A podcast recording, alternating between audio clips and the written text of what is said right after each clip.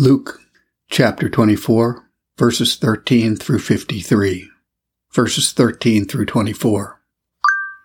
And behold, two of them went that same day to a village called Emmaus, which was from Jerusalem about threescore furlongs. And they talked together of all these things which had happened.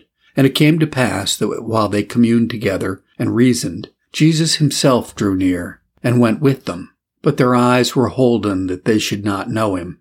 And he said unto them, What manner of communications are these that ye have one to another, as ye walk, and are so sad? And the one of them, whose name was Cleopas, answering, said unto him, Art thou only a stranger in Jerusalem? And hast thou not known the things which are come to pass there in these days? And he said unto them, What things? And they said unto him, Concerning Jesus of Nazareth, which was a prophet, mighty in deed and word before God and all the people. And how the chief priests and our rulers delivered him to be condemned to death, and have him crucified. But we trusted that it had been he which should have redeemed Israel. And besides all this, today is the third day since these things were done. Yea, and certain women, also of our company, made us astonished, which were early at the sepulchre. And when they found not his body, they came, saying that they had also seen a vision of angels, which said that he was alive. And certain of them which were with us went to the sepulchre, and found it even so, as the women had said. But they saw him not. Burkett notes, Here we have observable, one, the journey which two of the disciples took to Emmaus, a village not far from Jerusalem. The occasion of their journey is not told us, but the Scripture acquaints us with their discourse in their journey, and as they were walking by the way. It was holy and useful, pious and profitable discourse that they entertained one another with as they walked. They discoursed of Christ's death and resurrection, a good pattern for our imitation, when providentially cast into such company as will bear it, that our lips drop as the honeycomb and our tongue be as choice silver. Observe, too, how our holy Lord presently made one in the company. When they were discoursing seriously about the matters of religion, he overtook them and joined himself to them. The way to have Christ's presence and company with us is to be discoursing of Christ and the things of Christ. Observe three. Though Christ came to them, it was incognito. He was not known to them, for their eyes were holden by the power of God. Their sight was restrained, that they could not discern who he was, but took him for another person, though his body had the same dimensions that he had before. Whence we learn the influence which God has upon all our powers and faculties, upon all our members and senses, and how much we depend upon God for the use and exercise of our faculties and members. Their eyes were holden, that they could not know him. Observe, four, that the notion of the Messiah being a temporal Savior was so deeply rooted in the minds of the disciples that it remained here with them, even after he was risen from the dead. Here they own and acknowledge him to be a prophet, mighty in deed and word, but they question whether he were the Messiah, the Redeemer of Israel. They could not reconcile the ignominy of his death with the grandeur of his office, nor conceive how the infamy of a cross was consistent with the glory of a king. We trusted that it had been he which should have redeemed Israel. As if they'd said, we were full of hopes that this had been the Messiah so long expected by us, but this being the third day since he died, we fear we shall find ourselves mistaken. Verses twenty-five through thirty-two.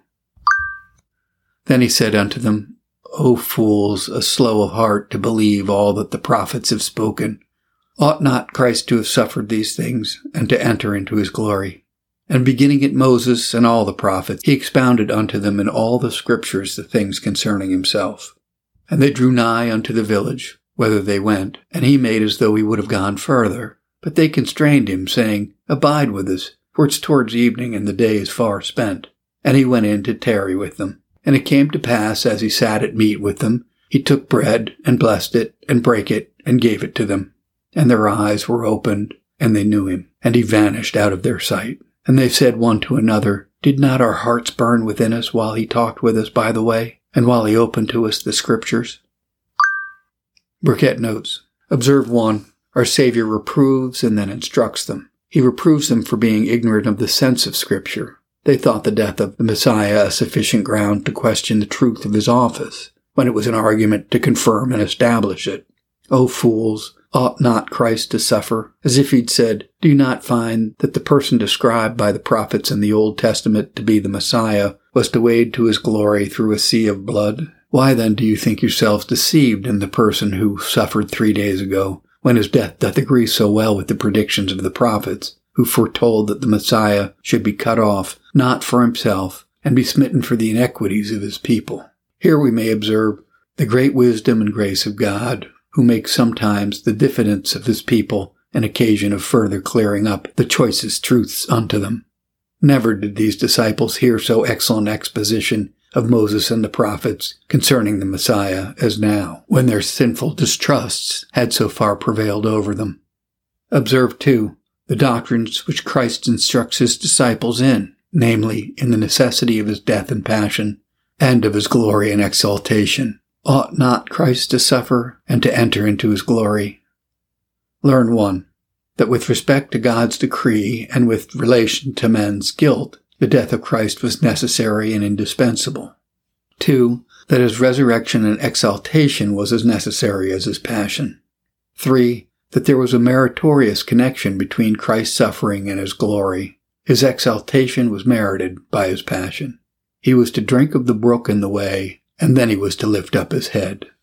Observe four, Christ did not only put light into these apostles' heads, but heat also into their hearts, which burned all the while he communed with them. Did not our hearts burn within us while he opened to us the Scriptures?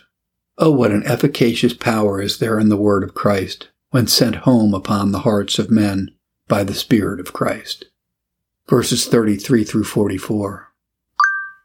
And they rose up the same hour, and returned to Jerusalem, and found the eleven gathered together, and them that were with them, saying, The Lord is risen indeed, and hath appeared to Simon.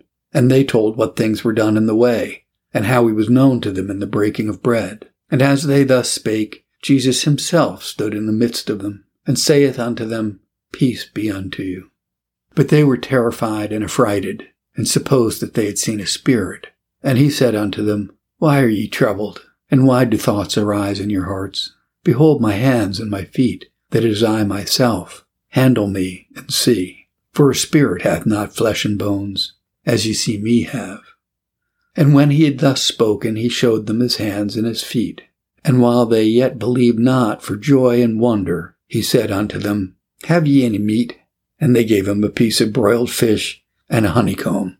And he took it, and did eat it before them. And he said unto them, These are the words which I spake unto ye while I was yet with you, that all things must be fulfilled which were written in the law of Moses, and in the prophets, and in the Psalms concerning me. Burkett notes, Observe one, that these two disciples at Emmaus, being fully satisfied in the truth of Christ's resurrection by his appearing to them in breaking of bread, they arose presently and went from Emmaus to Jerusalem. It must needs be late at night, being after supper and seven miles distant. Yet considering the sorrows that the disciples were under, these two leave all their private affairs and hasten to comfort them with the glad tidings of our Lord's resurrection, teaching us that all secular affairs, all private and particular business, must give place to the glory of God and the comfort and salvation of souls. Observe, too, the great endeavors which our Savior used to confirm his disciples' faith in the doctrine of the resurrection. He comes and stands in the midst of them and says, Peace be unto you. Next, he shows them his pierced hands, side, and feet, with the scars and marks which he yet retained, that they might see it was their crucified master. After all this, he eats before them a piece of broiled fish and a honeycomb. Not that he needed it, his body being now become immortal, but to assure them that it was his own person, and that he had still the same body. Yet so slack and backwards were they to believe that Christ was risen, that all the predictions of the Scripture, all the assurances they had from our Savior's mouth, and of the several appearances of Christ unto them, were little enough to establish and confirm their faith in the resurrection of our Savior. Observe three, the highest and fullest evidence which our Savior offers to evince and prove the certainty of his resurrection, namely, by appealing to their senses. Handle me and see. Christ admits the testimony of our senses to assure it to be his real body. And if the Church of Rome will not allow us to believe our senses, we shall lose the best external evidence we can have to prove the truth of the Christian religion, namely the miracles of Christ. For how can I know that those miracles were true but by the judgment of my senses? Now, as our senses tell us that Christ's miracles were true, so they assure us that the doctrine of transubstantiation is false. Verses forty-five through forty-eight. Then opened he their understanding, that they might understand the Scriptures, and said unto them, Thus it is written, and thus it behooved Christ to suffer, and to rise from the dead the third day, and that repentance and remission of sins should be preached in his name among all nations, beginning at Jerusalem. And ye are witnesses of these things. Burkett notes, It's one thing to open the Scriptures themselves, or to explain them, and another to open their understanding to perceive them. Christ did the latter, whence note that the opening of the mind and heart effectually to receive the truths of God is the particular prerogative and office of Jesus Christ. He opened their understandings, namely, by the illuminations of his Holy Spirit. One of the greatest miseries under which lapsed nature labors is spiritual blindness. Christ has the only eye salve which can heal and cure it. Revelations three eighteen. And there is no worse cloud to obscure the light of the Spirit than a proud conceit of our own knowledge. Observe, too, the special charge given by our Savior to his apostles to preach repentance and remission of sin, to preach it in Christ's name, to preach it to all nations, beginning first at Jerusalem, where note the astonishing mercy of Jesus Christ. Although Jerusalem was the place where he lost his life, the city that barbarously butchered and inhumanely murdered him, yet there will he have the doctrine of repentance preached. Nay, first preached. There the gospel combination must first begin, that repentance and remission of sin be preached, beginning at Jerusalem.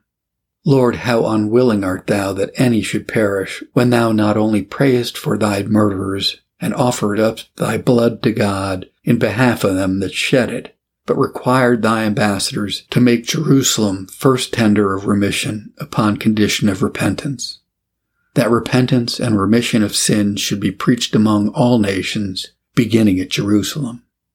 Verses forty-nine through fifty-three.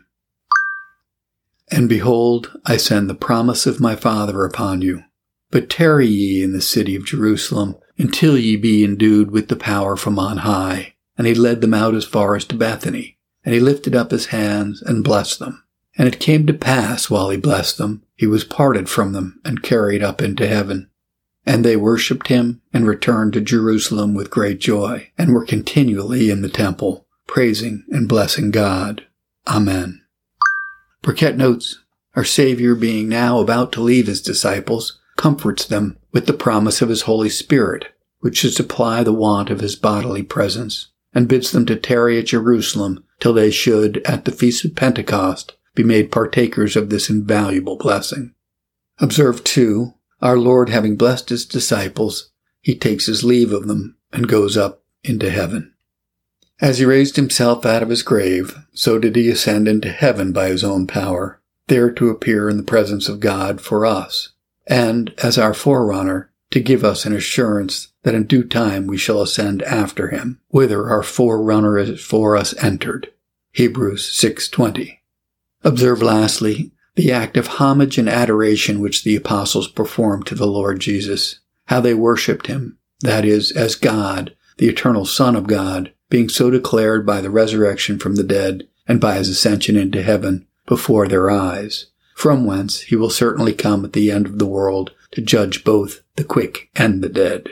For which solemn honor God Almighty prepare all mankind by a renewed frame of heart and a religious course of life. And then, come Lord Jesus to judgment. Come quickly. Amen.